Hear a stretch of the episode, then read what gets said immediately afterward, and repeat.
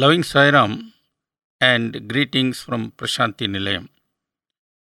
This is my sixth talk in the Veda walkthrough series. Last time, I finally started on the walkthrough in the way I had been planning all along and took you up to the stage where a young boy is admitted to the ashram of an acharya to learn the Vedas. We now cut to the time when the disciple leaves and prepares to enter life. The disciple returns home, rejoins his family, and with the consent of his parents and relatives, marries, settles down to discharge his duties in life along with his wife as ordained by the scriptures. I shall commence with some verses chanted during the marriage ceremony. But first, a few words of introduction about the concept of marriage in Vedic times. It is remarkable that almost all societies independently established the custom of marriage, whereby a man and a woman enter into a holy and lifelong alliance, raise a family, and try to enjoy a prosperous life. Invariably, in every community around the world, marriage was not merely a case of entering into a social contract, but also had a religious side to it, besides being an occasion for celebration and festivities. Marriage was the commencement of a new chapter in the long story of the sustenance of the human race. These days, marriage is often seen as the culmination of a romance with focus largely on the physical union. Indeed, the excessive stress on the physical has reached a point where, during the last few decades, marriage is no longer considered necessary. A couple come together and live together as long as they please without any concept of social responsibility or of sin. Concepts such as marriage are considered to be old fashioned, irrelevant, and even meaningless. To ridicule tradition is regarded as being very progressive and modern. Things were very different in Vedic times. Humans did not see themselves as freewheeling individuals, but as a vital part of a cosmic whole in which each one played a part as ordained to sustain the wheel of life and dharma. Dharma, that was the key word. The Brahmin, in particular, had not only personally uphold dharma to the best of his ability, but also had the responsibility of guiding others in doing the same. In this task, the wife was his partner, and that is why the word used for wife was sahadharmini, meaning one who participated with equal right in upholding Dharma. How did the couple uphold Dharma? Not merely by being truthful in all their actions, but also by discharging their various duties. Maybe I shall come to that a bit later, but for the moment, let us take it that in Vedic times, marriage was more than a matter of assisting procreation and propagating the human race. Swami has, in some of his discourses, especially a memorable one given during the summer course of 1996, described the marriage of Rama and Sita. He said on that occasion that this was no ordinary marriage, it was the coming together of Paramatma and Prakriti, meaning the coming together of cosmic consciousness as represented by Rama and divine Shakti or divine energy as represented by Sita. In a sense, the union of a man and a woman in holy wedlock symbolizes the coming together of complementary parts to make a whole. Turning to the marriage ceremony itself, it was a pretty elaborate affair that included the father giving away the bride to the bridegroom. Here, it is pertinent to recall what Swami said about the marriage of Rama and Sita. There was the holy and sacred fire, and mantras were being chanted both by Janaka, the father of the bride, and Rama, as appropriate, guided, of course, by celebrated rishis like Vishwamitra and Vasishta. At one point, Janaka says, Here is my daughter Sita. Rama was expected to turn towards her and take a look at her. He did not. Emperor Janaka repeated the statement again. Once more, Rama did not look in the direction of Sita. After the third time, Rama said to Janaka, I am not yet formally married, and an unmarried man must not look at young women. One might say that this was the limit, but that was how seriously the observance of code of conduct was taken in those days. One thing striking about the Vedic marriage is the central role played by the sacred fire. Agni, the Lord of Fire, plays the role of a witness, and all declarations and promises are made with Agni as the witness. This is the equivalent of taking an oath by placing one's hand on the Bible or the Quran or whatever. In the Vedic system, the entire marriage is performed with Agni as the witness. Once one swears by Agni, one is supposed to keep one's promise, come what may. Incidentally, Swami narrates an interesting incident that occurred during Rama's wedding. One of the promises that the groom makes is that he would fulfill the wishes of his wife or something to that effect. When the priest chanted that mantra, Rama was supposed to repeat it. He did not.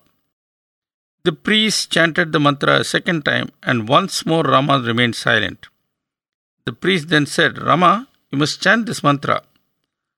Rama said in reply, I am sorry, but I will not. Why? asked the priest. Rama then said, I belong to the royal family. One day I would have to rule as a king. For a king, his subjects must always come first, and only then the wife.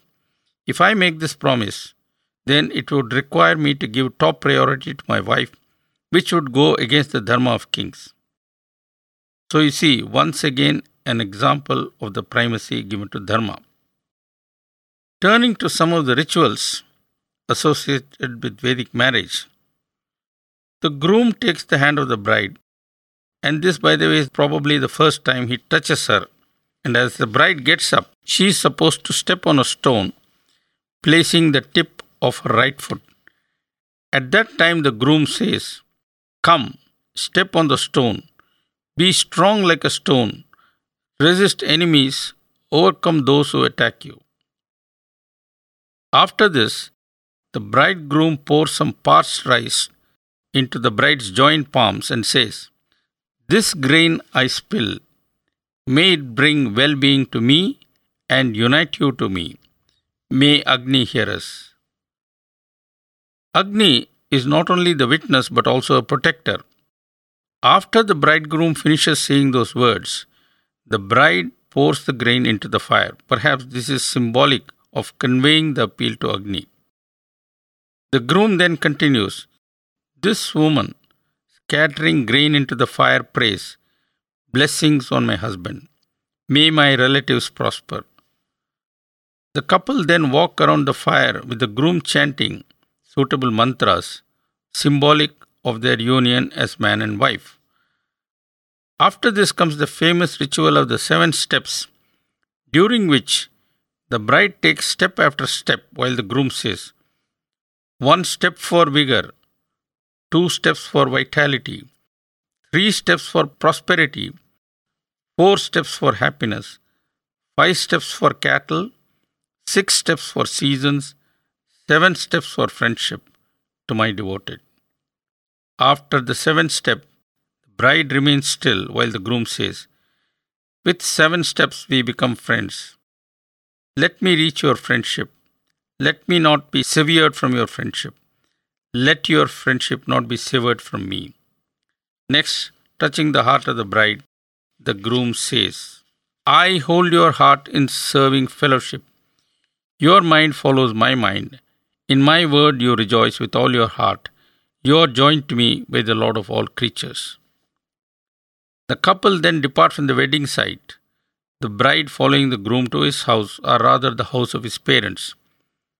When they leave, they carry an earthen pot, a part of the sacred fire, which they are supposed to keep alive throughout their marriage. Fire thus becomes the constant witness in the lives of the couple. When the couple reach the house of the groom, he says, Enter with your right foot, do not remain outside. There the couple sit in silence till dusk falls and the stars become visible. The couple then go out when the husband points the pole star to the wife, saying, You are firm, and I see you. Be firm with me, O flourishing one. Brahaspati has given you to me to live with me for a hundred years, bearing children by me, your husband. I am not sure if I have given the flavor of the Vedic marriage rites, but if I have managed to convey the cosmic view they had of marriage in those times, then I would have done my job. Let me go back to this dharma business. Dharma is often translated as righteous conduct. To us, with a so called secular vision, right conduct might mean being truthful, not harming others, and so on. Yes, all these do form a part of right conduct. But in those distant times, duty was the cornerstone of right conduct. A man might never tell a lie, a man might never harm another person, but if he was not true to his duties, then he was straying away from Dharma. In life, duty called for, among other things, the expression of gratitude. These days, one seldom realizes what one owes to others. After the end of the famous Battle of Britain, Winston Churchill said in a tribute to the young men of the Royal Air Force, RAF, Never have so many owed so much to so few. In life, each of us owes so much to so many, starting from God. And yet, how often we remember them with gratitude. In Vedic times, Yajna was one of the means by which various debts were discharged. Swami says, and I quote, There are five yajnas prescribed as mandatory for every human being. End of quote. Let me now list these five yajnas spelled out by Swami. They are Rishi Yajna, Pitru Yajna, Deva Yajna, Atiti Yajna, and Bhuta Yajna. I shall now explain what each of these yajnas mean, starting with Rishi Yajna. It was the rishis who gave the scriptures, especially the Vedas. One therefore owes an expression of gratitude to the sages of old. How does one thank them? Well, by remembering them for a minute and then studying the scriptures intently. One was not expected to just turn the pages of the books of scriptures, but remind oneself of all the dictates mentioned therein. Next, Pitru Yajna. Normally, the word Pitru means parents, but in Vedic times, Pitru also meant ancestors. We really do not know or realize how much we owe to our ancestors. Indeed, if today we are well off in many respects, it is in no small measure due to the sacrifice the ancients made in their time. Here, I am reminded of a talk that late Mr. V.K. Narasimhan, then editor Sanathana Sarathi, gave to Swami students in the Divine Presence in Trayee Brindavan. I happened to be present. Mr. Narasimhan said, in his own inimitable style, of course, Many of you students dream of going to America because that seems like the land of milk and honey. But do you know that if America is prosperous today, it is because of the tremendous hard work and enormous sacrifices made by the immigrants of last century? You want to enjoy the benefits of their sacrifice, but what about your own contribution? This country needs sacrifice, and you must stay here and do what the immigrants did in America 100 years ago. Then this country too would become prosperous. That is the gist of what Mr. Narasimhan said. Talking of America becoming rich, I am reminded of a nice story involving the famous film actor and comedian Danny Kaye, who was once the UNICEF ambassador, bringing love and cheer to children all over the world, especially in countries where there was much suffering. Danny Kaye's father came to America from Poland, maybe in the very early part of the last century. As you perhaps know, hundreds of thousands of people from all parts of Europe poured then into America, seeking a better life. Danny Kaye's father was one of them. After a few years, he returned to his hometown in Poland for a brief visit. His friends back home immediately surrounded him and plied him with all sorts of questions about America. One of them asked, Is it true that in America the streets are paved with gold? Danny Danike's father said in reply, No, it is not true that the streets in America are paved with gold. In fact, most of the streets are not paved at all, not even with stone. And do you know what my job is? Paving the streets with stone. So you see, there is no free lunch ever, and whatever benefits we enjoy granted to us by society, we have a duty to be thankful for. In the Vedic age, the expression of gratitude formed an important part of one's life. Okay, so far I have dealt with two yajnas. Now on to the third yajna, the Deva yajna. This meant offering reverential homage to the preceding deities especially those associated with the forces of nature. Why should one offer such homage? The ancients believed that if we have rain, we owe a duty to express thanks to the god of rain. If we get sunshine, we owe a duty to the sun god, and so on. In this day and age, all this might seem amusing, if not downright stupid. But I'll put it this way we need not exactly pray to this deity or that deity, but we could, could we not, to say the least, at least pray to God Almighty for the sun, the wind, the rain, and so forth, without which we would all be dead? Besides, do we not have an obligation to keep the elements of nature pure, meaning not polluting air, water, and land? I cannot but recall here a Trayee session many years ago when I was privileged to be present along with Swami's students. Swami said that modern man ridicules the ancients as being superstitious and stupid. Modern man says, Look at these fools. They worship the land, the water, the air, and even snakes. How idiotic. Swami then said, The ancients did not pollute the air, they did not pollute water, and they respected all the constituents of nature, including all animals. But modern man, besides polluting heavily land, water, and air, is also destroying entire forests and wiping out many species of animals without concern for eco and biobalance. Who is more stupid? Modern man who is wrecking all the gifts of God, or the ancients who not only preserved what God gave them but also were thankful to God for the blessing. One cannot give a more powerful assessment of Vedic life and philosophy. Incidentally, this respect for ancestors and the environment is to be found in many traditional cultures, for example, among American Red Indians. Only the Vedic seers saw the universe in a much larger cosmic setting than did the people of other cultures as I shall perhaps explain in a later talk. Couple of words now about the remaining two yagyas, namely Atiti Yajna and the Bhuta Yajna.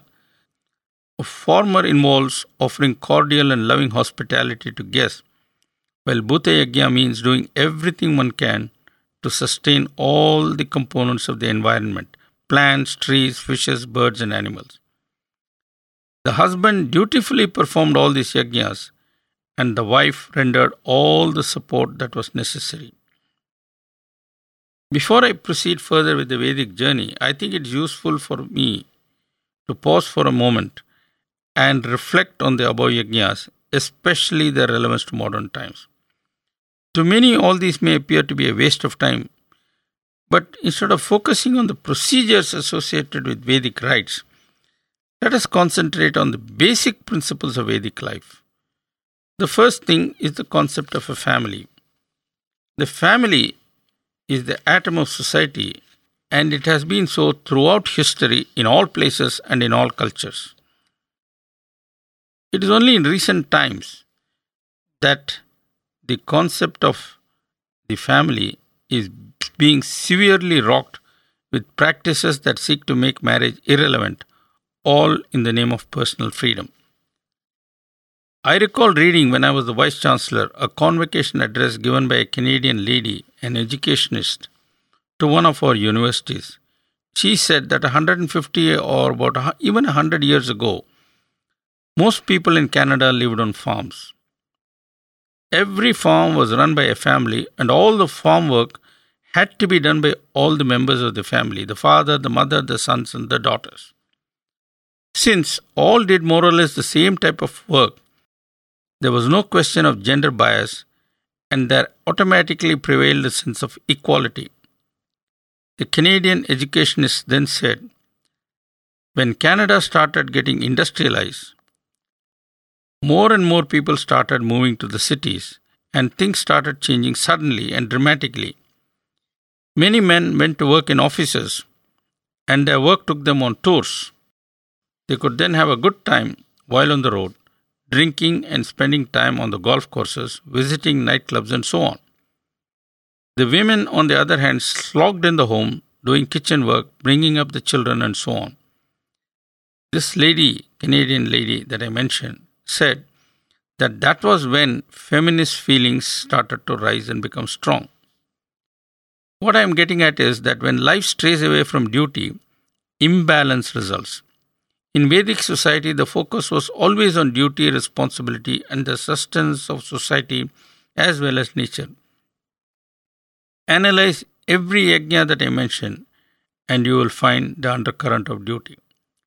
Let us take Rishi Yajna as an example. One may say, Why should I be bothered? I don't care for rishis.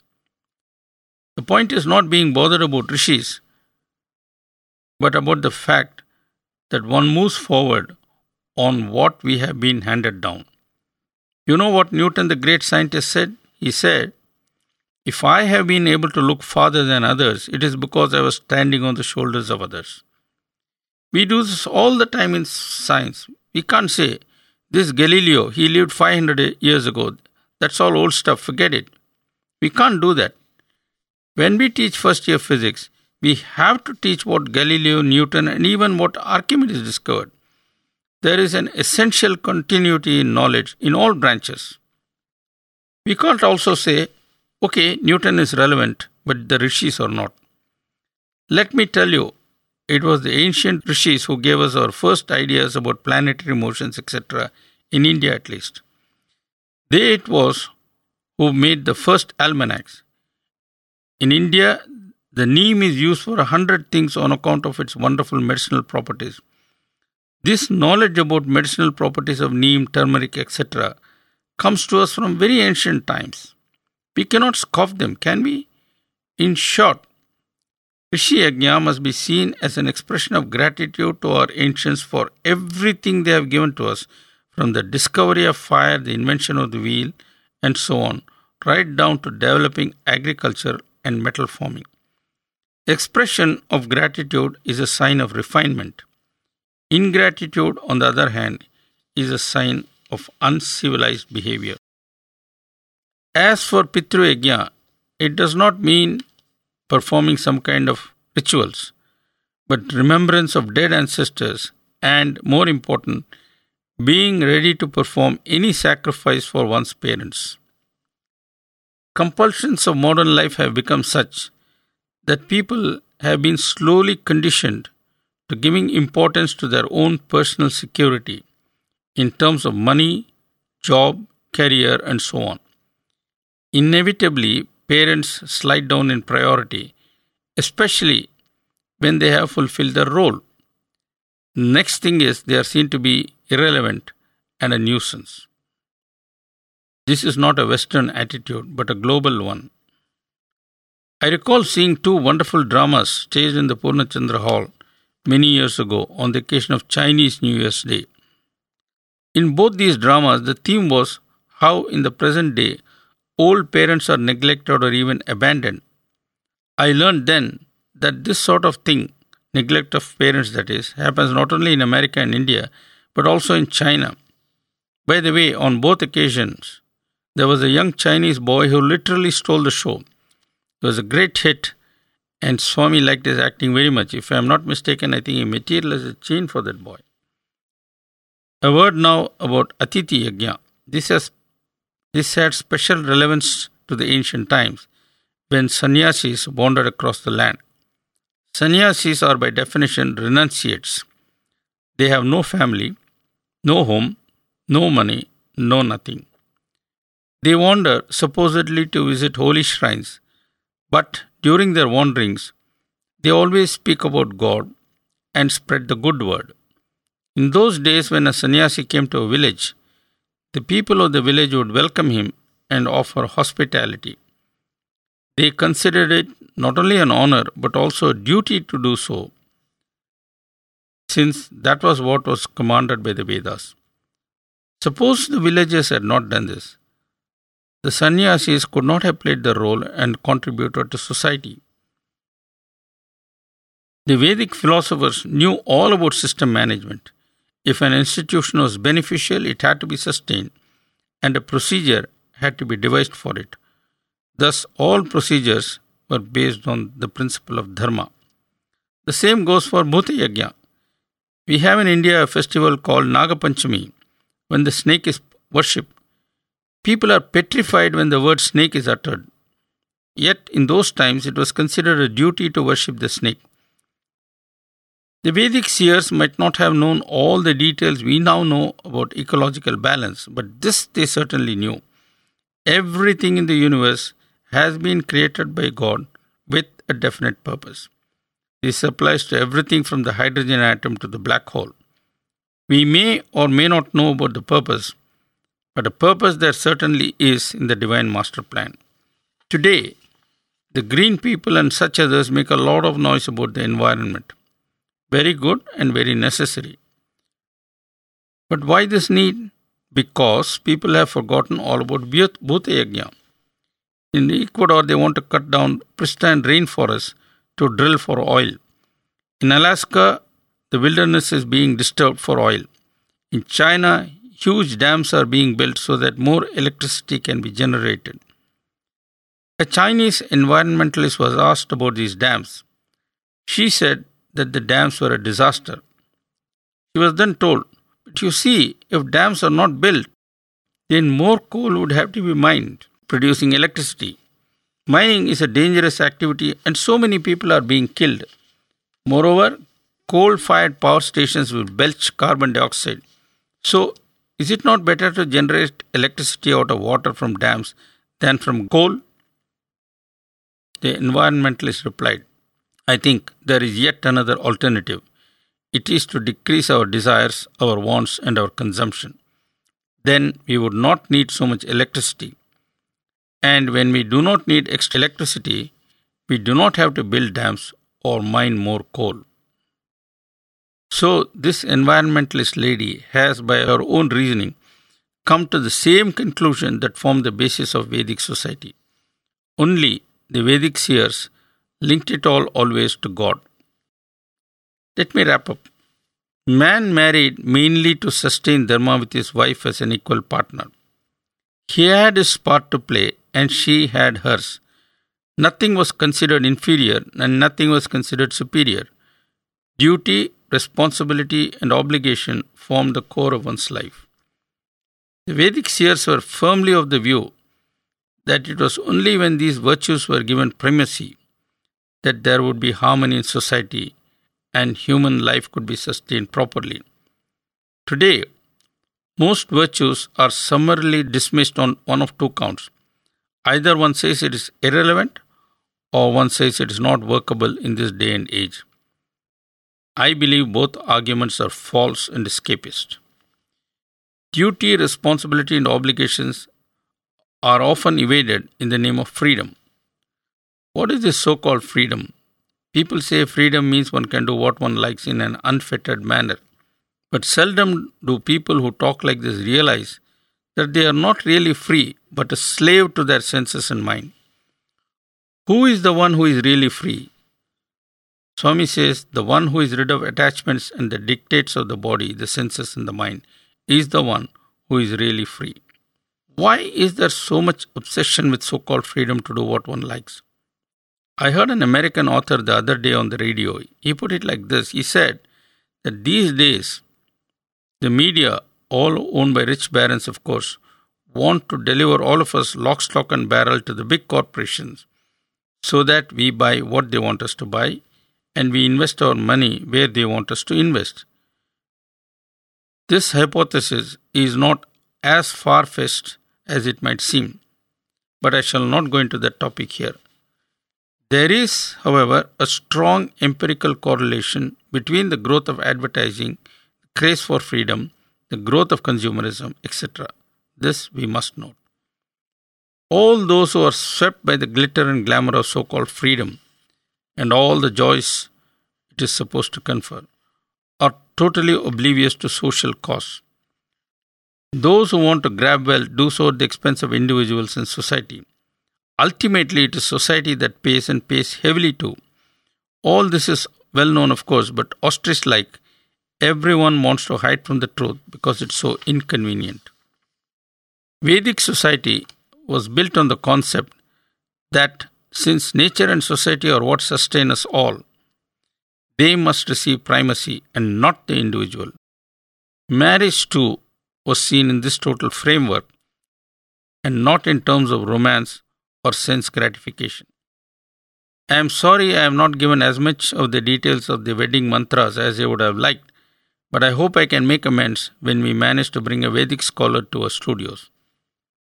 Next time, I shall take you a bit more along the Vedic path, giving glimpses of how Dharma was sustained in society. Thank you for listening. Jai Sai Ram.